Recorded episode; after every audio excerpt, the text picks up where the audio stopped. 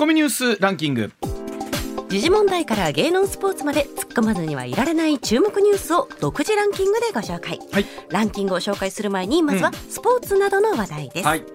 大リーグエンゼルスの大谷翔平選手が19日、オールスター戦にアメリカンリーグの1番指名打者で先発出場し、はい、1回の第1打席でオールスター戦での初ヒットを放ちました。ね、去年はあの先発そして一番バッターということだったんですが今年はね、はい登板ではなくてば打者だけということなんですが、うん。初球打ちますということで見事に初球を打って宣言通りの。いやすごいね。で後半戦ね早速の先発もよそう予定されてるということで、はい。引き続き楽しみだしすごいですね。はい、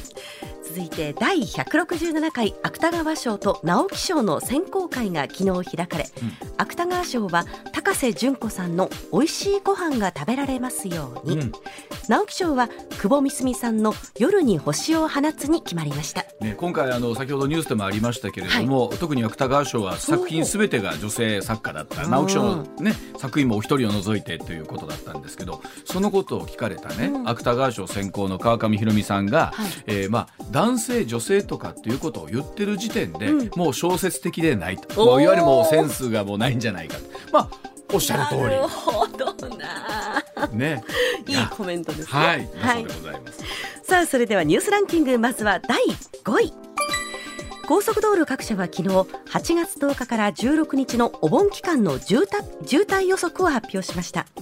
渋滞のピークは下り線では来月11日の山の日と13日に、うん。上り線では特に14日に渋滞が多発すると予測しています。はい、お盆期間の予測は去年まで新型コロナウイルスの影響で見送っていて発表は3年ぶりとなりました。まあどうですか？お盆まであと半月というぐらいですか？ねうん1か月はもう切ってるわけなんですけども、その頃にはなんかこのね、えーいろんなものが落ち着いていってほしいなという感じはありますけどもね。でも今ねまた数が増えているのが、ねはい。ありますもんね、うん。うんさあそれでは続いて第4位です、国内で昨日報告された新型コロナウイルスの新規感染者が15万2536人となり、うん。1日あたりの過去最多を更新しました、はい。プロ野球では昨日各球団で陽性者が相次いで発表されはい。巨人は選手、コーチ、スタッフの合計40人が陽性判定を受けたと発表。うん。大相撲名古屋場所でも新型コロナウイルス感染に伴う力士の休場が増え11日目の20日は全体のおよそ2割の取り組みが不戦になるという異例の状態となっています。事態となっています、はいまあ、あの制限行動制限も特にないということですから、まあ、この後感染というのはまだもう少し広がっていくんだろうなということあるんですけど一方でまあ今言われてますけれどもそうなるとこう濃厚接触と言われている方の取り扱いで、え例えばお仕事に行けないもっと言うと医療機関の方々も、えーね、病院行けないということになっているということなんで本当そのあたりの取り扱いをどうするかということもねね本当僕大事になってくるなと思いますよね。はい。さあ続いて第3位。東京オリンピック・パラリンピック組織委員会の高橋治之元理事の会社が大会スポンサーを務めた AOKI ホールディングス側から資金を受け取った問題で、受け取った総額はおよそ4500万円に上るとみられています。まあ、これあの高橋氏が、えー今回、えー組織委員会の理事になったのが2014年なんですよね。はい。はい。で今回あの青木とのコンサル契約を結んだのが2017年、うん。で2018年に、あえー青木ホールディングスは大会スポンサーに選定されたとうん。なってきて、その間コンサル料という形で支払われてるとなった時に、はい。えーオリンピックの理事っていうのはみなし公務員という、えーね、立ち位置ですからそういった金品とかの受け取りっていうのはそういうところに関連しては受け取れないんですけれども、さあこの辺りは本当にコンサル料という形で全く関係ありませんよということが言えるのかどうか、まあ、この辺りが今後の捜査の大きなポイントになってくると思います。はい。続いて第2位は厚生労働省の薬事分科会と専門部会は昨日合同会合で塩野義製薬の新型コロナウイルス感染症の飲み薬ゾコーバの緊急承認を見送り審議を継続することを決めました。はい、これあの塩野義の皆さんもねあーって残念だろうなと思いますけれどもこれおそらく待ってらっしゃる方というのは我々も、まあ、一刻も早くこう飲み薬ができることによってね随分とほら変わってくるっていうふうに言われて局面が変わるとは言わわれていますまあでもこう、まあ、もちろん、えーね、あの体の中に入れるものですから、もちろんしっかりとした審査基準をねで守っていただきたいというところを考えると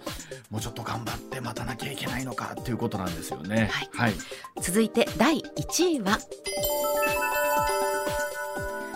9月27日で調整する安倍元総理大臣の国葬の実施に向け政府は内閣府に準備室を設ける方向で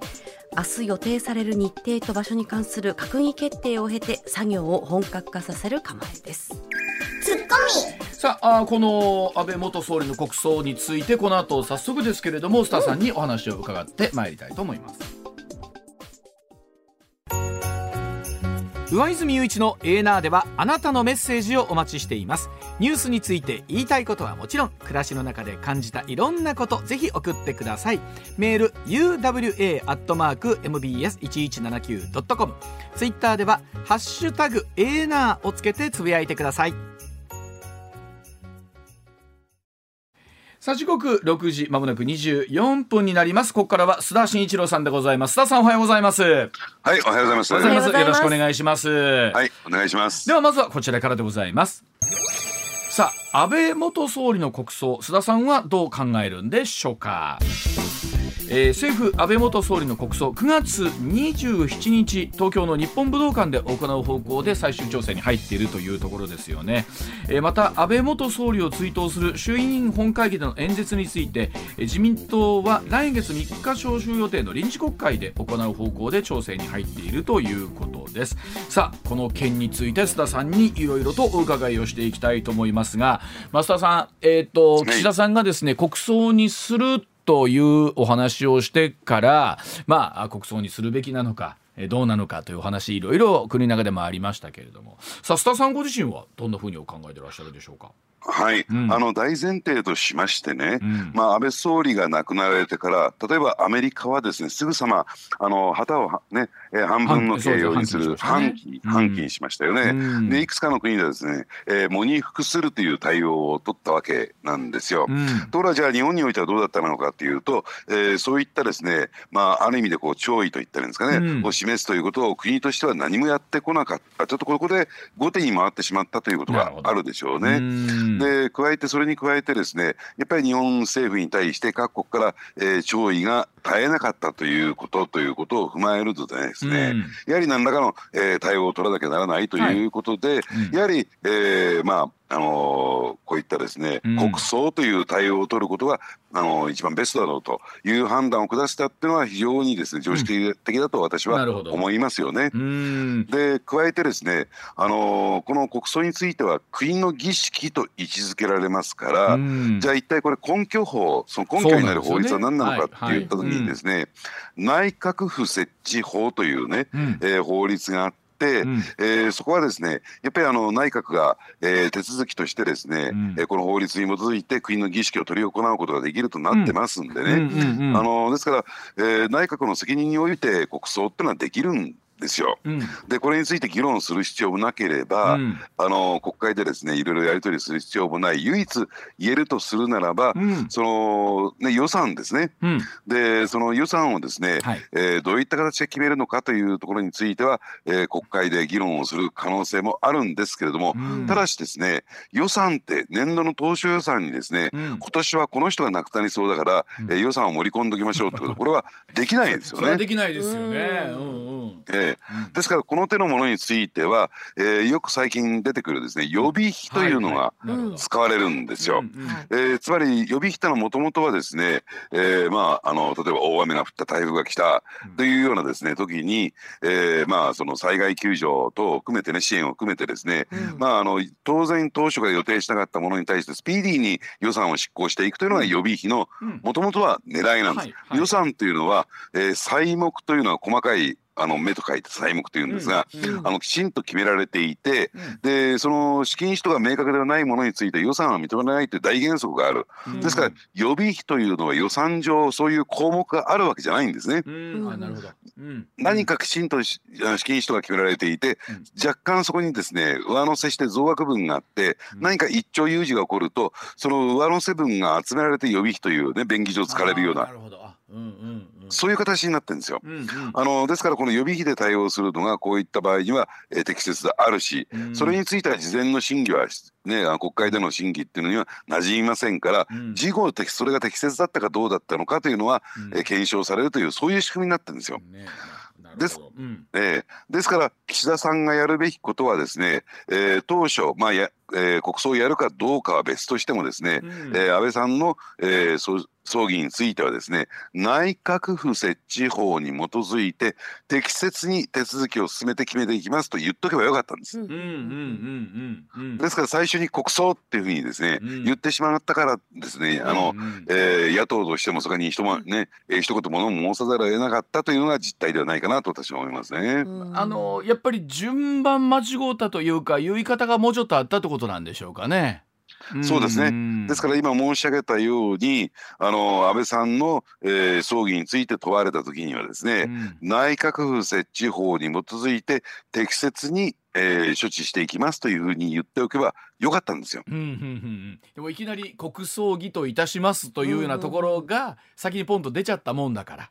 はい。うんそこが問題だった。じゃあなぜそう言ってしまったのかというと、うん、えー、日本政府の対応が遅れたからですよ。つまり各国は反旗であるとか喪に服するということをやってたにもかかわらず、うん、日本は何もやってなかったっていうことに対して、うん、あこれはまずいだろうということで慌てて、えー、国葬という対応を取ってしまったということなんでしょうね。これ例えばね、あの日本の立ち位置っていろんな状況の時に少しやっぱりこう遅いみたいなことって言われることがあるじゃないですかいろんな対応について。はい、まあこれはやっぱりどうしてもいろんなものを合議で決めるというまあ国の制度の仕組みでもあるんでしょうけれどもなんかその辺りっていうのが諸外国はなんかやっぱ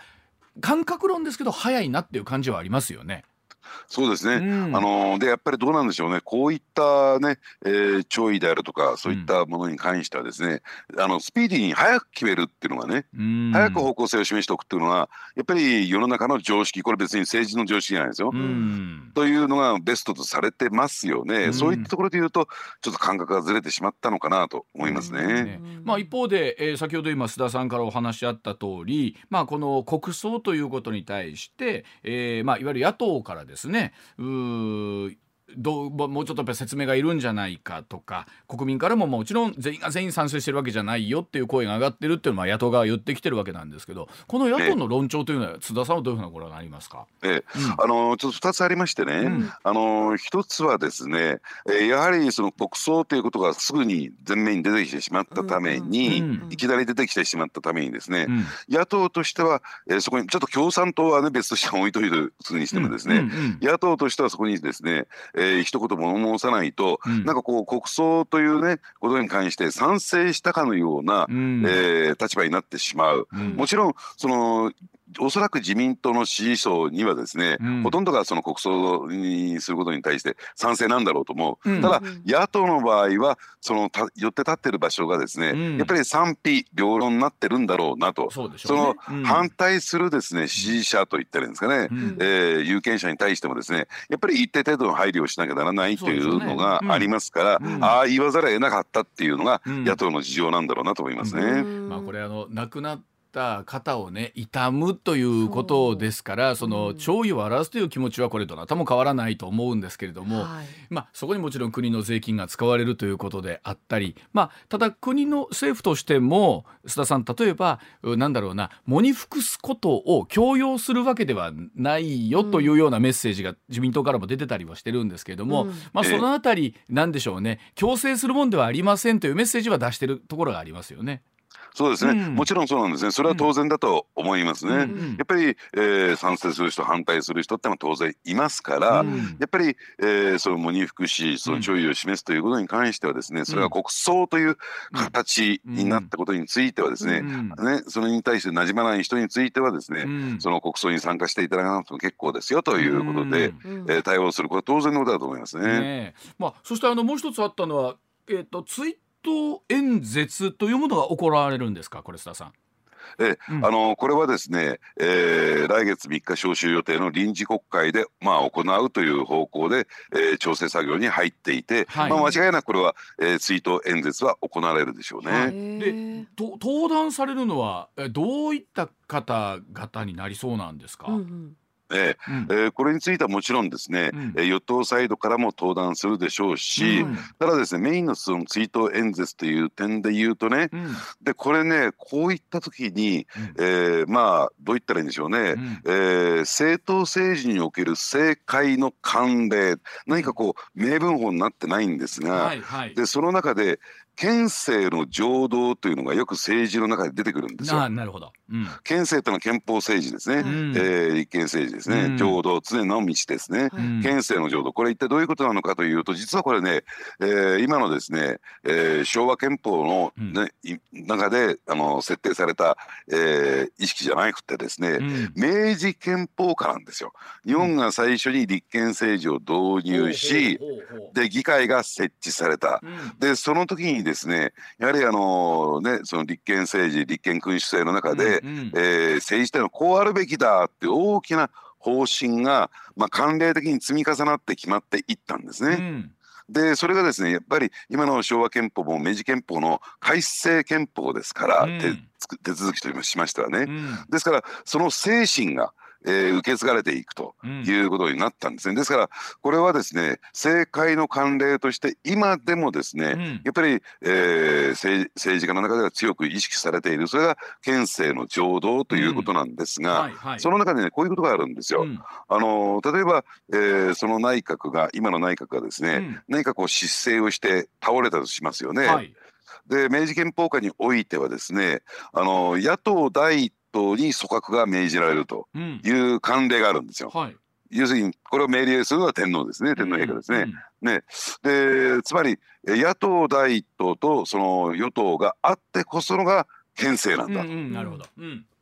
そうしないとですね、うん、その内閣が失敗して、うん、えー、その政党が、えー、議会政治ですが政党がですね、うん、また次の内閣を出すということになると、うん、えー、これもまたですねあの何ですかその失敗した責任という点ではおかしなことになりますから、うん、えー、野党第一党にそれを命じる、ですから、えー、県政あるいは議会政治というのは野党野党がいてね完全完全なものなんだという意識があるんですよ。はい、はい、与党と野党がしっかりとあることが議会政治なんだということですよね。はい。うん、そうなんですね、うん、ですからこういった場合にはですね、うん、野党第一党の、えー、代表者が出てきて、うん、えー、まあ、追悼演説をやるのが一番美しい形なんそれルールじゃないですよ。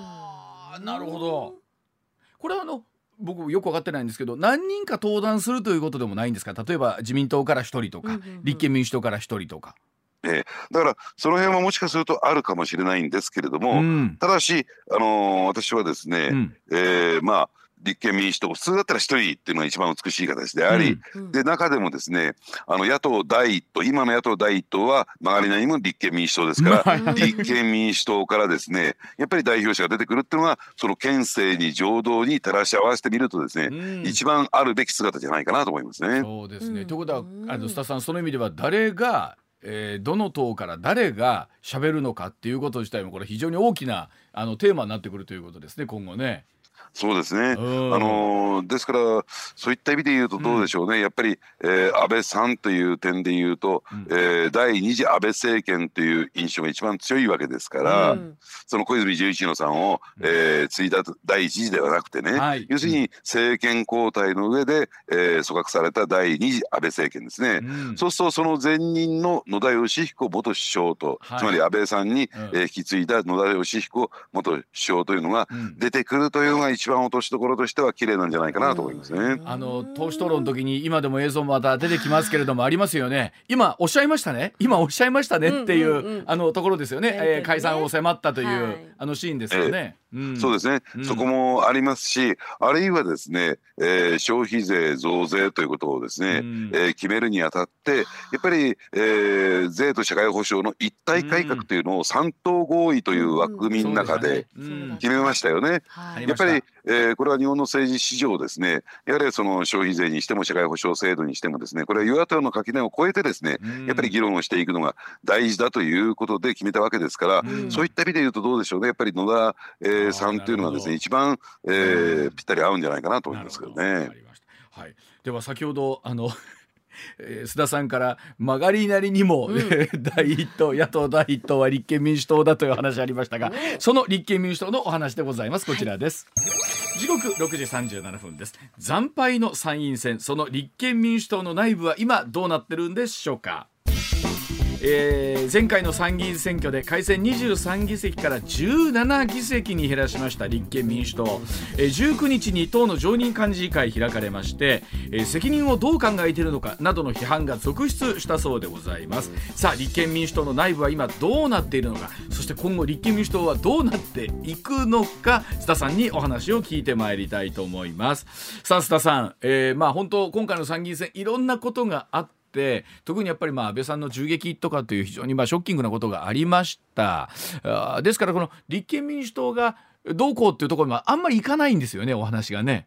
そうなんですね。あのそれは立憲民主党の内部もおそらくそういう状況なんだろうと思うんですね。やっぱり、えー、安倍元首相のですね暗殺というのがあって。、うん、あの今回のですね参議院選挙、まあ、投開票日10日ですね、うん、まあ、異様な空気感と言ったらいいんですか、ね、えー、雰囲気の中で行われてですね、うん、果たしてそのこの選挙結果というのは、やっぱりその、えー、有権者のこの選択と言ったらいいんですかね、うん、えー、どの政党にね、えー、託すというで結果を正しく反映されたものなのか反映したものなのかどうなのかというところに対してやっぱりちょっと疑問符がついてしまった、や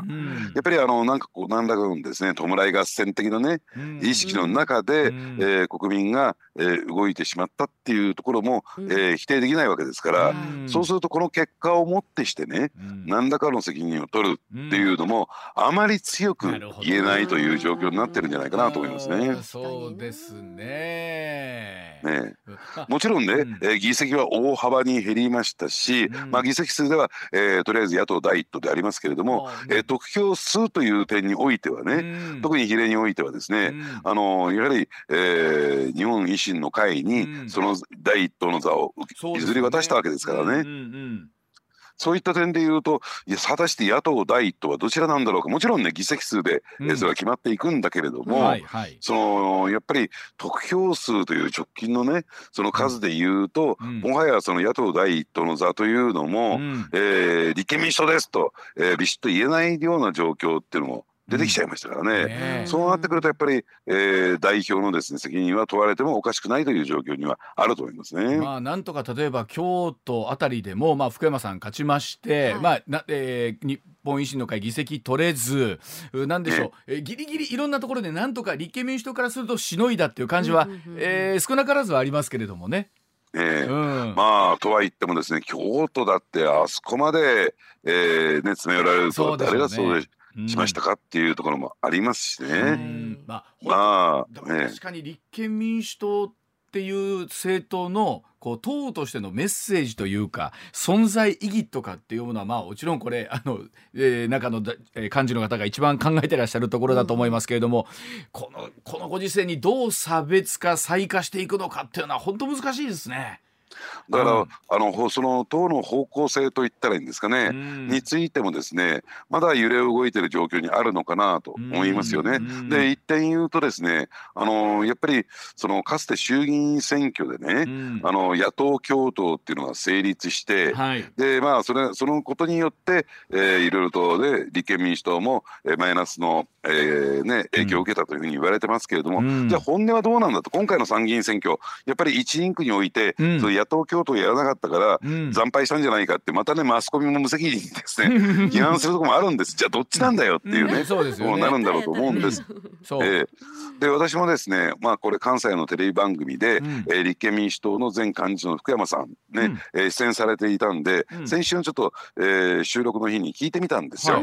でそれどういうことかというと、えー、衆議院選挙では、うん、えー、立憲共産党と言われましたけども あれどういう気持ちでしたって嫌でしたって聞いて。うん、そしたら、えー、もちろん嫌ですよ、立憲共産党と言われたら、ね、だって票が減ったんだもんっていう。だから、あのー、要するに野党共闘を前面立って進めてきたのはだって枝野の福山ラインですよね。その人たちにとってもですねやっぱり共産党というねそのレッテルを貼れるの嫌だったんだなって私は、うん、えー、改めてね、えー、知りましたけれども、そうするとこの野党共闘路線っていうのは、やっぱり、えー、現体制泉執行部にしてもですね、えー、まあもちろんその立憲民主党のオリジナルメンバーっていうんですか立ち上げメンバーもですね、あまり心快く思っていない否定的だということが分かってきちゃったんですよ。これ例えばこの選挙の結果を受けてね、まあ、そのいわゆる執行部の責任論というのは必ず選挙結果を受けて負けるとなると出てくるんですけど今立憲民主党内はどういう状況なんですか、例えば執行部に現執行部に関してというと。ええ、うん、あのその点についてはちょっと冒頭の話に戻るんですけども、うん、じゃあ果たしてこの今回の選挙結果っていうのをどう受け止めたらいいのかわからないし、うん、でなおかつですね、あのー、やっぱりこの一枚岩で戦ってきたっていう状況ではありませんから、うん、もう各,、えー、各人がですね、バラバラにもうなんか選挙戦展開して組織戦じゃなかったっていう状況もありますからね。本来でもあの例えばねあの労働組合含めてそのあたりのバックの組織力っていうのは立憲民主の強さでもあるわけですからね。え本当はね、うん、で加えてですね、あのー、私も投開票日の日に、えー、まあこれ東京のねラジオ番組で選挙特番っていうのがあってですね、うん、えー、西村智奈美幹事長に、えー、一問一答でやり取りする場面があったんですよ。うん、でそしたらびっくりしたことにですね、あのー、ねその、えー、日本維新の会に対する批判これ関西にいらっしゃったらみんななんかこう、えー、立憲民主党を相手にしてるのは与党の自民党じゃなくてね、うん、えー、日本維新の会だで日本維新の会に対する批判に終始したって誰もが知ってるところじゃないですか。なるほど、はい、うんうん。西村幹事長全然理解してないんですよ。知らないんですよ。ああ、そうなんですか。うん、いや自民党批判の方が多かったって言い出してるんですよ。うんうんうんうん。じゃああなたはね選挙の現場ってのは知らないんですねって絶句しちゃいましたねラジオ番組で。すごいまあ、あのどうでしょうね個別選挙区によってってというところの差も少なからずはあるのかなという感じはありますけれども、まあ、我々近畿に住んでると確かに、まあ、あの前回ほら須田さんに取材いただいた京都とかは、はい、あもうその要素が非常に強かったですよね。ね。鮮明でしたね。ね、対自民党よりも対日本維新の会だったっていうところは。はいえー、ただですねこれ全国的に見ても最初冒頭申し上げたようにですね、うん、比例での得票数っていうのは場合によってはこれ日本維新の会に負けるんじゃないかと言われてましたから、うん、その批判の矛先はもっぱら全国的にもですね、うん、日本維新の会に向かっていた、もっと当然日本維新の会の候補者が立っている選挙区ですよ。でそのことについてはですね十分認識してるはずなんですよ。どうしてかっていうと途中からこれはまずいなと、要するに自民党が行き過ぎちゃってるからまずいなということで、要するに自民党批判もしろというそういう指示が飛ん。でるんですよ。ああなるほど。え そこもしっかりやれというね指示が飛んでる、はい、でそのことを知らないって幹事長ってどういうことっていうね。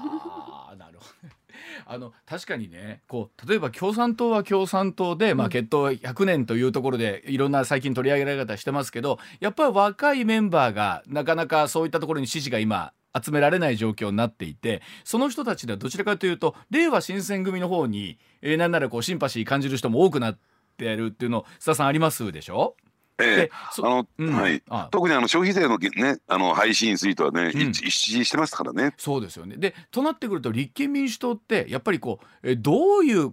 特色を今後本当前面に出していくのかっていうのは難しいですよね。だって日本維新の会は一つ保守という非常に大きなメッセージの出し方があるわけじゃないですか。うんはい、うん、で加えて国民民主党もねややそういう方向に向かってますよね。うん、でそうするとですね野党第一党って、うん、えー、野党を取りまとめるリーダー役的な、えーね、立場が求められるんだけども、うん、リーダー役の役割を果たしてないじゃないかっていうね。うんところにもの私はなってくるのかなと思いますけどね。ねまあ当然そのことは泉さんはじめ執行部の皆さんが一番こうじくじたる思いで、うんうん、えー、どう一方で共産党とどう差別化していくのかっていうところもありますし、まあもちろん根本全然違うっていう言い方あるんですけど、なんか有権者にまだ見えにくいところってあるんでしょうね。ですから、うん、先ほどの福山さんのね、うん、あの物言いを考えてみるとですね、うん、やっぱり野党共闘に対しては相当消極的であると、でそういった中で自分の力だけでね、つまり共産党の力を借りずにどう選挙戦を戦っていくのかっていうところを今後大きな大きな課題になっていくんだろうなと、私は思いますよね。そこからの立て直しだと思いますね。今後3年間大きな国政選挙がない黄金の3年間とまあいうふうに言われていて、まあ、その中でも衆院選は須田さんいつあるか分かんないわけですよね。で加えてですね、うん、来年には来年の春にはですね、うん、統一地方選挙があります。はい、あります。うん、やっぱりあの県会議員市会議員府会議員を選ぶ選挙がありますからね、うん、で確かに地方あ地方の選挙はですね、うん、国政選挙とは違うということで、うん、えー、責任が問われることはないけれども、国政でその,、えー、あの地方あのその統一地方選挙でですね、立憲民主党の体調を食い止められなければ、いよいよ責任問題ってことに私はなってくると思いますけどね。あの須田さんもねいろんな政党を取材しておられてもおそらくねもちろん泉さん福山さんともいろんな話なさったと思いますが、今須田さんが立憲民主党に一言言いたいもうここじゃないですかあなたたちっていうとするところがあるとすると何でしょう？やっぱりね、あのー、みんなで決めたんだからね、立憲民主党の議員はみんなで決めたんだから、うん、リーダーが立ったら従おうよと。リーダーが立ったら従おうよ。支えようよと。ね、支えようよと、うん、いうことだと思う。そ普通のそれが、えー、人間社会のね、うん、ありようじゃないのかなと私は思いますけどね。今泉執行部になったんだったらまずは泉さん全力で支えろよと。ええうんうそういうことですよね。あいつじゃダメだとかね、すぐ文句が出てくるんですよ。まあだからそれでいうときっとほら自民党とかっていうのはもちろん歴史もあるし伝統もありますし、そのよくも悪くもその派閥のリーダーたちがあの本当政権内でねあの政権交代してるみたいなもんですもんね与党内でね。うん、あのですからねそうなってくるとね、うん、党の代表の権威といったんですかね、うん、これを著しくね傷つけることになるんですよ。うん、つまり、えー、逆にね自分が代表になった時に誰も代表の権威を認めない、うん、尊敬をししないということについて、うん、こともやっぱり考えるべきですよね。ねなるほど。でもこれはいろんなあの組織論もそうだと思いますけど今その人がリーダーなんだったらその人全力で支えろよというのは でもどどこにしてもそういうのってありますもんね須田さんね。どこでも一緒ですよ。会社でもそうですよねそらね。ねこの番組で上泉さんの仕切りを全く聞かないコメンテーターみたいになっちゃいますからね、そうあの実はねそれはよく考えられるところかなと。あとは僕はあの毎日来てもらっている曜日のパートナーの女性アナウンサーにどうしこうどどうあの楽しんでいただくかっていうことが 僕のあの市場命題ですから。そんなこと考えてくださってたんですよでも、はい、全然知らずに、はい、では須田さんそんなお話また、えー、小林の後も続けてまいりたいと思います。はい、はい、6時49分です。上泉雄一のえー、な MBS ラジオがお送りしています。さあ時刻6時50分回りました。続いてこちらです。さあ安倍元総理銃撃事件を須田さんが追加取材いたしました。ここでありました奈良県警が犯した実態失態とはということでございます、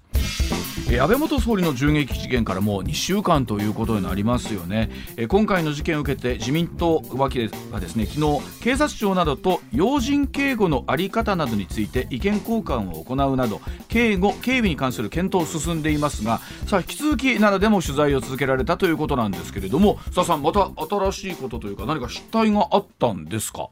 えーはい、でなぜ後から申し上げますけどね、うん、えー、その失態に私がちょっとですね、うん、注目あるいは気がついたのかというとですね、うん、あのまあ、当時、えー、当日ですね、うん、私すぐ取材に入りましてね、ね、まあ、いろいろとね検証してみたんですけれどもでその後もですね、うん、えー、当日の写真とか映像とかですね、うん、えー、見続けてきたんです。ちょっとある種のこの違和感といったらいいんですかね、はい、を感じたんですよ、はい、えー、そもそもで言いますとね、それは何かというとですね、えー、通常ね、まあ、安倍さんっていうのは要人ですし、はい、元総理ってこともありますしでなおかつですね演説に来るとかなり、まあえー、人が聴衆が集まってくるということは、過去明らかなわけですよね。うん、でまあそういう状況においてはですね大体あのまあ警察用語で言うと現状ってよく言うんですが現場と書いて現状と読むんですからね、うんうん、その現場現状にはですね普通ですと、警備本部というのが設置されるんですよ。あの特定の車両の中にね。はい、でその警備本部っていうのが見当たらないんですよ。でどどこをどうチェックしてみてもですね、はい、でじゃあ警備本部ってのは何かっていうとですね、えー、その本部には、えー、警察署長がトップを詰めてもちろん、えー、そのね車両にはいませんよ、うん、えー、で署の警備課長がそこに詰めてるんです。そこに詰めるというのが一般的なんですね、はいはいうん、で安倍さんクラスになると現場付近には警察車両が出張っていて、うん、そこに警備本部が設定されて、そしてにそこに警備課長が、えー、詰めるというね、ことが通常行われる。はい現状においては、はい。それが全く見当たらない、私がちょっとあの全部チェックしきれなかったのかなっていうこともあるのかもしれないんだけども、少なくともですねずーっとチェックしていった結果それがない、なぜないのかなぜないっていうのがそもそもの私は、えー問題意識だったんですね。はいはい。でそこをいろいろこう調べていくとですねうん。分かってきたのが、うん。あのこれを、ね、ご記憶ありますかね、先週のですね15日の日に、うん。えーあの15日というのは、金曜日。えーまあ、金曜日なんですけれども、あのこの日にですね、えー奈良県警はある警察発表をしてるんですよ、はい、ほまあ、報道発表と言ったらいいんですかね。うん。それは何かというと実は今年の1月にですね、うん。まあ、ある発表が行われて、うん。えーそれは何かというとですね、うん。奈良西署、うん。奈良西署これ大事ですから覚えておいてくださいね、はい奈良西署の中で拳銃の弾5発が紛失しましたと。はあ。いうそういう発表が今年の1月にあったんですね。はあはあはあはでまああの拳銃の弾の紛失ってのはそれはもちろんですね、はい。えー一般社会においてもそうですけれども、ね。警察において大スキャンダルになるわけですよ。はいはい。うんでそこで県あの奈良県警本部にはですね、えー捜査本部が立ち上がってですね、うん。えー窃盗容疑で捜査が始まっていたんですね。うん。で当然それを管理しなきゃならない対象あの署員というのは、うん。えー特定されますから、うん。その署員に対して徹底的に、えー取り調べが行われていた。うん。でその取り調べの過程で思い当たるしがないというところで、えー徹底的に追及された結果そのうそううつ病を発症しうつ病を発症しちゃったんですね。うん。うん。うん。あのですからちょっと精神病んでしまったというところがあってですね、それに対してそのね署員のですね、えー側に立った弁護士がこうね弁護士がですね、うん。えー県警に対して抗議を申し入れるという一悶着があったんですよ。へえはあそのその流れは知りませうんんでした、うんうんでその結果何が分かったのかというとですねあのいろいろそう捜査が進んでったんですよね。うんうん。いや実はうん。5発紛失していたのは、うん。こちらの思い違いでしたってことが分かったんですよ。そうそうええそうそう。そうそうちょっとこれそれってね1月の話でしょ？ええ。でずっと捜査してたわけでしょ？ええ。なんとなくチェックするんちゃいますの？で実はですね2020年に、うん拳銃の弾の新旧の入れ替えが行われたんですよ、うん。2020年に。うんうんうんつまりあの拳銃の弾ってめったに発射しないもんですから、まあそうですよね。うん。ええ。ですからちょっと古いものになると本当に発射するときに、うん。えー不発弾になりかねないということで一定程度のインターバルを置いて入れ替えるんですね。なるほ。ど。うんうん。で実はその2020年に拳銃の弾を入れ替えたときにうん。5発少なく支給してましたとでもともと支給が足りなかったのか。足りなかったんですよ。なのに足り後で足りないとか言って。いや全然それで僕スタさんそんな僕わかんないですけど毎日感情するもんじゃないんですかさすがに。うんいやあのですから毎日感情をでうん。一定程度の期間を置いてですね定期的に感情するというのが一般的なんですね。そうか。確かに打つわけじゃないから、ええ。毎日ね。うんうん、ええ。はあそうなんですね。えらいことじゃないですか。ええ。うん。そうするとそのこと自体もスキャンダルだけれども、うん。もっと問題なのはうん。冤罪を課せられていたと言ったんですそうよね。ですよね。その容疑を向けられた男性署員がめちゃくちゃかわいそうですよね。えということで、えーこれがあの事態が判明したものですからこれについて報道発表をしようとした。それが実はですね7月の8日の日だったんですよ。ああってことはえ銃撃事件が？事件発生当日午後。あえあ。ーしたらその準備をいしよう言うてる時にあんなことが起こっちゃったええ。そして前日はですねじゃあ明日の報道発表どういう形でするのかもちろんメディアから相当突っ込まれるだろうから、うん。それに対して想定問答集も作らなきゃならない、うん。えーすり合わせをしなきゃならない。もちろん、えーそして奈良日署というのはさっき大事ですから覚えておいてくださいね、うん。と言ったのはうん。ここにあるんですよ。うん。奈良日署というのは実は、えー、大和西大寺の駅を管轄する警察署なんですよ。そうそうそうそう。なんかすごいもんが重なっちゃったんですね。えですから、えー奈良県警本部とですね、えー奈良日署はその作業でごった返していて、うん。そしてその、えーごった返している最中に明日ね、えー安倍元首相がそちらに行きますから警備よろしくお願いしますねという状況になってきたんですね。まああのもちろんねどんな状況においても最善の警備を尽くす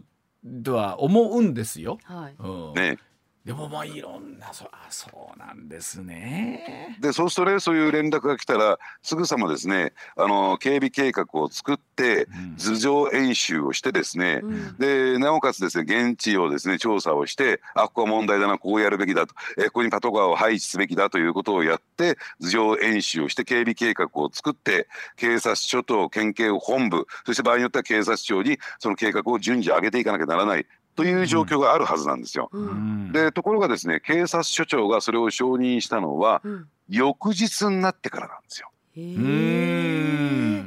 で現地調査やったと言われてますけれどもやった形跡も見受けられないし、ね、でもちろんですねもう一もう一点冒頭に戻ってくるとですね、えー言って警備本部がないそしてパトカーの配置もない、うん。あるいはあの時の映像を見てみるとですね、うん。えー前面に展開したのはあの警警備会社のうん。ガードマンなんですよ。はい。そうでしたね。ううん。ありえないんですよ。うん。あの時やっぱり政府警官つまり安倍さんが演説始まったら、政府警官が来るっていうのが一般的ですから、うん。要するにそこをすじゃあなぜそうなったのかというと要するにその警備計画がちゃんと検証されたのかどうなのか。うん。はあ、あのそれこそねいくら前日だろうが何だろうがあだからといってねうんじゃあ警備が手薄になりましたってわけにはこれいかないわけじゃないですか。そう。うんはそのではいくらその玉の紛失の発表があるっつったって、うん。ねだからそういう不測の事態に備えるというのは警察ですからね。そうですよね。本来あるべき姿というのはそういう大混乱の中においてもきちんとしたその、えーそういった計画を立案しそれを実行するというねうんこれ忙しいからできませんでしたじゃ済まないですねも。ちろんです。でただ一方ですっごい須田さんあのあれなたらればですけどもじゃあ仮にですよ、うんその発表とかが関係なければですよ、うんもっともっとしっかりとした計画が、えー作られていた可能性もあるということですか？もちろんそうですね。だって、えー計画があってそれはですねおそらくね茂木幹事長が、えー同じ場所で今回の参議院選挙の最中に行われてるはずなんですよ。おそらくそれをそのまま引用されたのかなと。あーなるほど。はあ、もういわゆるコピペみたいな感じだったって感じなんそうですね。はあええなるほど。わかりました。あの返す返そうなんか不可解な感じもあるんですけれども。では、えー、7時の時報の後この話もう少し進めていきます。一旦7時です。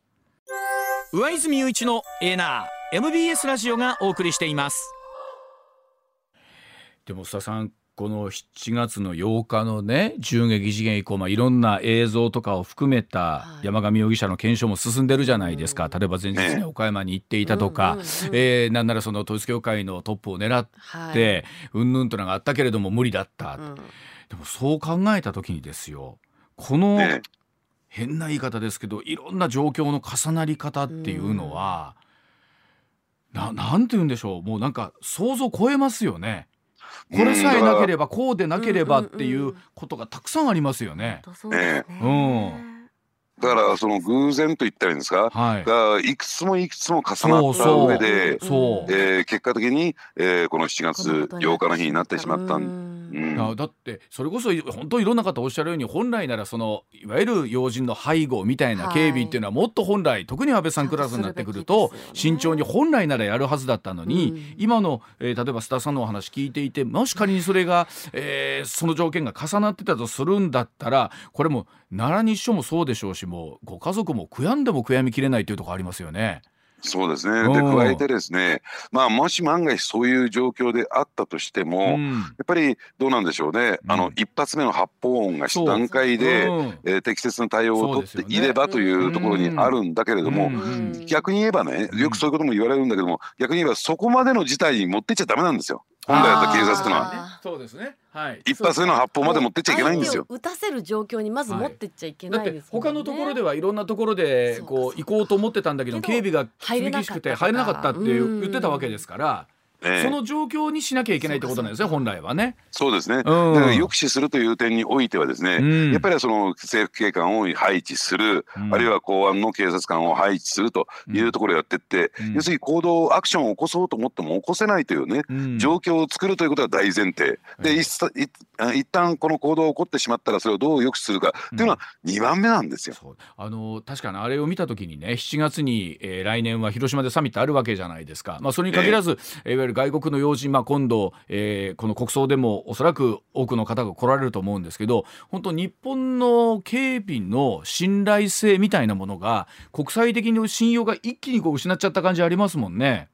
そうなんですね。しかも、うん、この日本というのは安全というところがですね、ねえー、一つこう売りだったわけですけれども、うんうん、その安全に安全さというのがね、うん、えー、疑問符がつけられたっていうのは、うん、これ国日本という国にとってもですね大きな大きな私は損失なんだろうなと思いますけどね。うん、あのどうなんですか？例えばこういう訓練ってもちろん普段からね警備警護の専門家の方はいろんな形でやってらっしゃると思うんですけれどもこれどういったところの見直しから入るんでしょうかね？ね、うん、あのですから、まあ、こういう要人警護のありようというところにおいてですね、うん、えー、きちんとですねあの各都道府県警が同じ水準に達しているのかどうなのか、まあ、それもありますよね、えー、えー、きちんと手続きを踏んだ、えー、計画を立てているのかどうなのか、うん、でそのラインその仕組みですよね、あのやっぱり最終的には各都道府県警を管轄する警察庁までそれが、えー、上がっていくという仕組みを作るということが私は必要ですし、もう一つはね、やっぱり今回の、ね、反省を踏まえてですね、ある種こうパッケージングって言ったらいいんですか、うん、えー、あの例えば警備本部を立ち上げ、うん、要所要所にパトカーを配置する、うん、そしてああいった、えー、すぐ狙われやすい場所ではですね、うん、あの50センチ程度の演台の上でやらせるんではなくて、少なくとも選挙演説カーの上でやらせる。で、そのそれの要望をそのね警護対象者の方から、えー、飲んでもらわなければ、要するに、えー、演説すらもさせないというね、うん、えー、対応を取っていくことが必要なんじゃないかなと思いますけどね。ねでもまあ本当選挙の時にはその時も言われましたけれどもどんな候補者でもできるだけね有権者と触れ合いたい、うん、えー、という思いもありますし、うん、物々しい雰囲気にもしたくない、えー、次の日のほら岸田さんの演説の時そうでしたけど、うん、それは本当だったらねあのなんだっけ金属探知機みたいなものを通して、あれだけ警察官の方周りに本当はあれを基本の形にしたいっちゃしたいんでしょうけど全員が全員そうってわけにきっといかないんでしょうしね。そうですね。でそういうことをしてもですね、うん、やっぱりその悪意を持って特別な意図を持って近寄ってくるのが金属探知機であるとかね、うん、えー、そういったハードの部分では絶対に防ぎきれないんです、その上それが防ぎきれたらテロなんか起こりませんから。確かにそうですよね。あでもほほっと今の話とか聞いてもなぜそのタイミングでとしかもうかんもう言いようがないですよね。本当に。でも逆にこの話を聞いていくと、うん、やるべきことをやっていたならば、うん、十二分に防げた、っていう、えー、ね、ことじゃないのかっていうだからやるべきことをやりましょうってことなんですよ。ですよね改めてね。はいわかりました。はい、ではあ須田さんまたあこの後7時40分頃からのコーナーでよろしくお願いいたします。はいお願いします。はい、お願いします。おじきの今日の裏ネタです。さあ須田慎一郎さん取材の末に使いましたとっておきの裏ネタいち早くご紹介。では須田さん早速今日の裏ネタお願いいたします。はい、えー、っとですね、はい、ちょっと今手元に、えー、ないんでちょっと読んでいただいて。わかりました。では私の方からご紹介します、はい、パソナグループの取締役を退任。竹中平蔵氏の今後案という今回はお話でございましてえパソナグループ19日竹中平蔵会長の退任を発表いたしました、はい、え来月19日開催の定時株主総会を経て正式決定する見通しということなんですが、うんうん、竹中氏は就任から10年以上が経ち今後は若いリーダーに託したいとの考えから再任を望まないとの申し出あったとのことでございます、うんうん、まあ、番組の共演等々で竹中さんとも面識がある須田さんの目から見ました。そはい、その竹中平蔵さんと一体どんな方なのかいろいろとぶっちゃけていただきたいと思います、ね、私はテレビ画面を通してしか知らないいや本当にあのいろんな顔があると思うんですよ須田さん、うんはい。えー、あの私、はい、えー、意外と古くてですね、お付き合いといったんですか、はい、知り合ったのはですね、うん、もう今から30年ぐらい前ですかね。そんなに？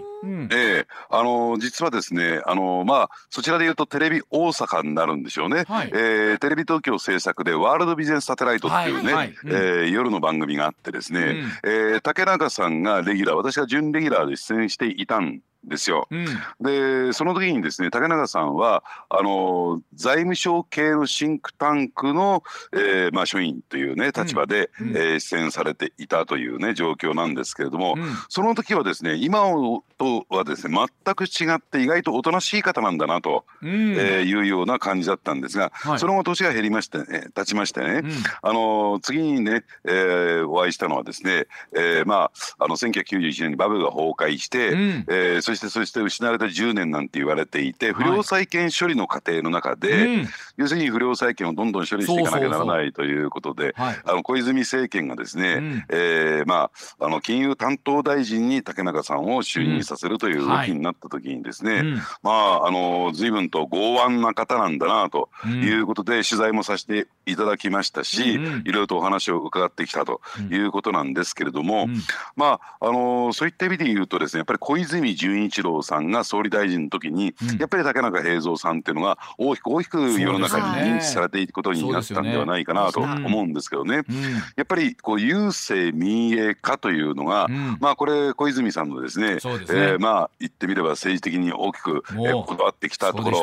ですね。でところがこれ実際に郵政民営化を進めていくにあたって、うん。でこれ結構大変な作業なんですよ。うん。どうしてかっていうとですね、あのー旧郵政省総務省という役所があるんですが、うん。これはですね、えーその郵政のですね、えーまあ言ってみれば利益代表みたいなところがありますからね、大臣といえどもですね。ですから逆に言えばその郵便局を守る側なんですよ。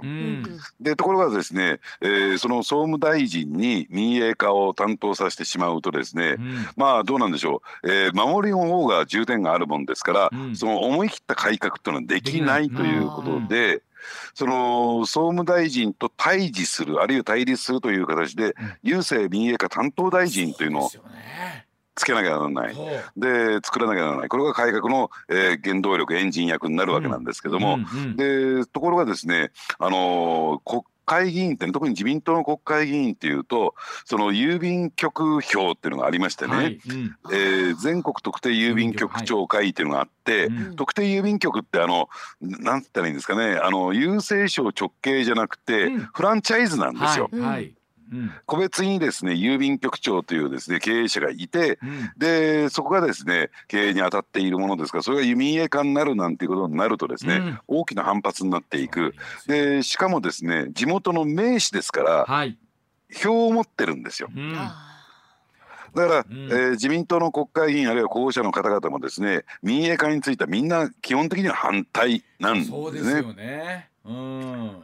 ですからそういった意味で言うと政界の外側にいる人間つまりそういった票に頼らなくてもいい人うん。でなおかつですね一定程度専門的な知見を持っている人っていうことで竹中さんに白羽の矢が立った。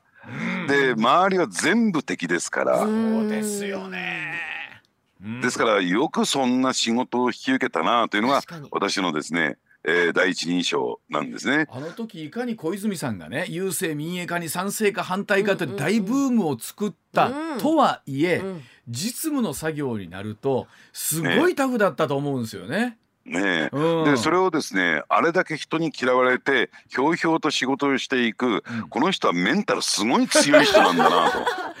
いやさそうでじゃないとできないですよねあれは。まあ、周りももうそうか。四面楚歌の中でやらないといけないんだもんね。うん我々3人じゃできないでしょうねおそらくね。へ えでえ実際どうなんですか？そのお話ししててもそういう感じってあるんですか、ねえあのーですからねあんまりねこう世の中の批判というのをうん意に介さないというかネジが一本ぶっ飛んでるなこの人はっていうね。である時ねこういうことがあったんですよ。うん全くあの別の話ですけどね、うんあのー朝のラジオ番組でうん一緒に出てたことがあるんです私。へえ。ええ。うん。でこれは東京のラジオ番組のレギュラーコメンテーターを同じ曜日に同じタイミングで務めていたことがあって、ででところがですねその時はもうまあこれ毎日放送 MBS もそうなんですけれども、ラジオ局の経営があまり良くないまあまあ状況にはい入っていってですね、はい。えー行きの朝早いですからうん。タクシーチケットは出してくれるんですが、うん。帰りはもう勝手に帰れみたいなところで。はい。すいません本当に。本当すいません東京から出演していただいてる。る。うんうん。ええで私もですねその日本放送なんですけど有楽町にあるんですけどね、うん。えー帰り京浜東北線に乗って帰るというのをやってたんですよ。う んはいえー JR に乗ってですね、うん。で高永さんと帰り道が一緒になって、うん。で高永さんすごいですよ。もう当時有名人で、うん。えーパソのね会長なんかもやってましたから、うん。えー運転手付きのベンツ。はい。これでね、えー行ったり来たりしてる時移動してるわけなんですね。で帰りう裏口で一緒になったものですから「あれ須田さん車は?」って言うんですよ。うん。はいはいで「こんちくしょう」ってやっぱり思うじゃないですか。ふざけんなこの野郎思いみたいなね、うん。本音ベースで言えば「うん。いや私は電車なんで」って言ったら、うん。普通はだったらじゃあ乗っていかないって途中で降ろしてくれるってのはこれは 人の道っていうもんですよねこれね。もう声かけた以上ね。そうですね。須田さん車は僕で電車なんでって言ってますからじゃあ乗ってくって話ですよね。普通そうですよね。人の道。うん。それが人の道。でじゃあねっつって、うん。その車に乗って、あのね、窓も半開きにして手振りながら去っていくという、それを呆然と見送る私というね。ははあ。あじゃあね。なるほど。まあそそのあたりが竹中さんなんでしょうねきっとね、ええ。うん、嫌なやつなんですよですからそのまま言ってる。ーなるほど。嫌なやつなんですか？いやでもそれぐらいじゃないと、うん。あそんなねもうあー。優勢の見え感ができないですよもう。そこでもう乗ってくなんて処置はできないです。ねえさんいやそう理解したいですけども、ねうん。あのー友達がいるのねえやつっていうのはこういうこと言うんだろうなって。あ友達少ないですはっきり言ってだから。友達は少ない。あでー。絶対少ないですよこれ、ええ。でもなんでしょう。かといってドライなだけじゃできないでしょ。う、どどうなんですか？意外とやっぱドライはドライなままなんですか、いやとはいえですね、うん。あのーとは言ってもですね、あの自分が出された本については必ず送ってくれますしでなおかつ取材には必ず答える人申し入れると。なるほど、うんうん。うんだから世にですね結構竹中本という竹中さんを批判した本がたくさんあるんだけれども、どれ一つですね、うん。私竹中さんに直接これを聞いたんですが須田さんのようにうん。ちゃんと取材を申し入れてこないんだと。私はどんな嫌な取材でも必ず連絡を入れてうん。必ず取材を応じてくれるんですよ。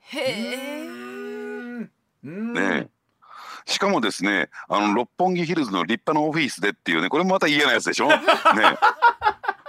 悲願でるだけやん。あ悲願でだか。なるほど、えうちゃんとしたところでもう俺の分ちゃんとね事務所で受けるよってことですね 六本木のね。一等地の、ね。うん。そう。ね。だからそういった意味では逃げない人というかうん。普通だったらこれは損得で考えますよ。これ受けたら損じゃないかなどう言ったってうん。うん、どう言ったってよく受け止めてくれないんだからというところで、だからそういった意味で言うとやっぱりあの批判っていうのにね真正面から向き合っているっていうことは確かなんだろうなと思うし、うん。でもう一つはですね、うん。学者です基本的には、はいはい、はい。うんアカデミシャンですよ。でそうするとえ学者どうなんでしょうね。私たちのイメージもそうだし本人たちも意識してるのかもしれないけどもやっぱり絹の手袋じゃないけれども、うん。要するに実務のところにねお金儲けのところに対しては、うん。あまり手を突っ込まないようにしておこうっていうふうにうん普通は考えるはい。じゃないですか。そうそうでね。ねって感じですよでねええ。ところがやっぱりその自らの学説というかですね主張を裏付けるために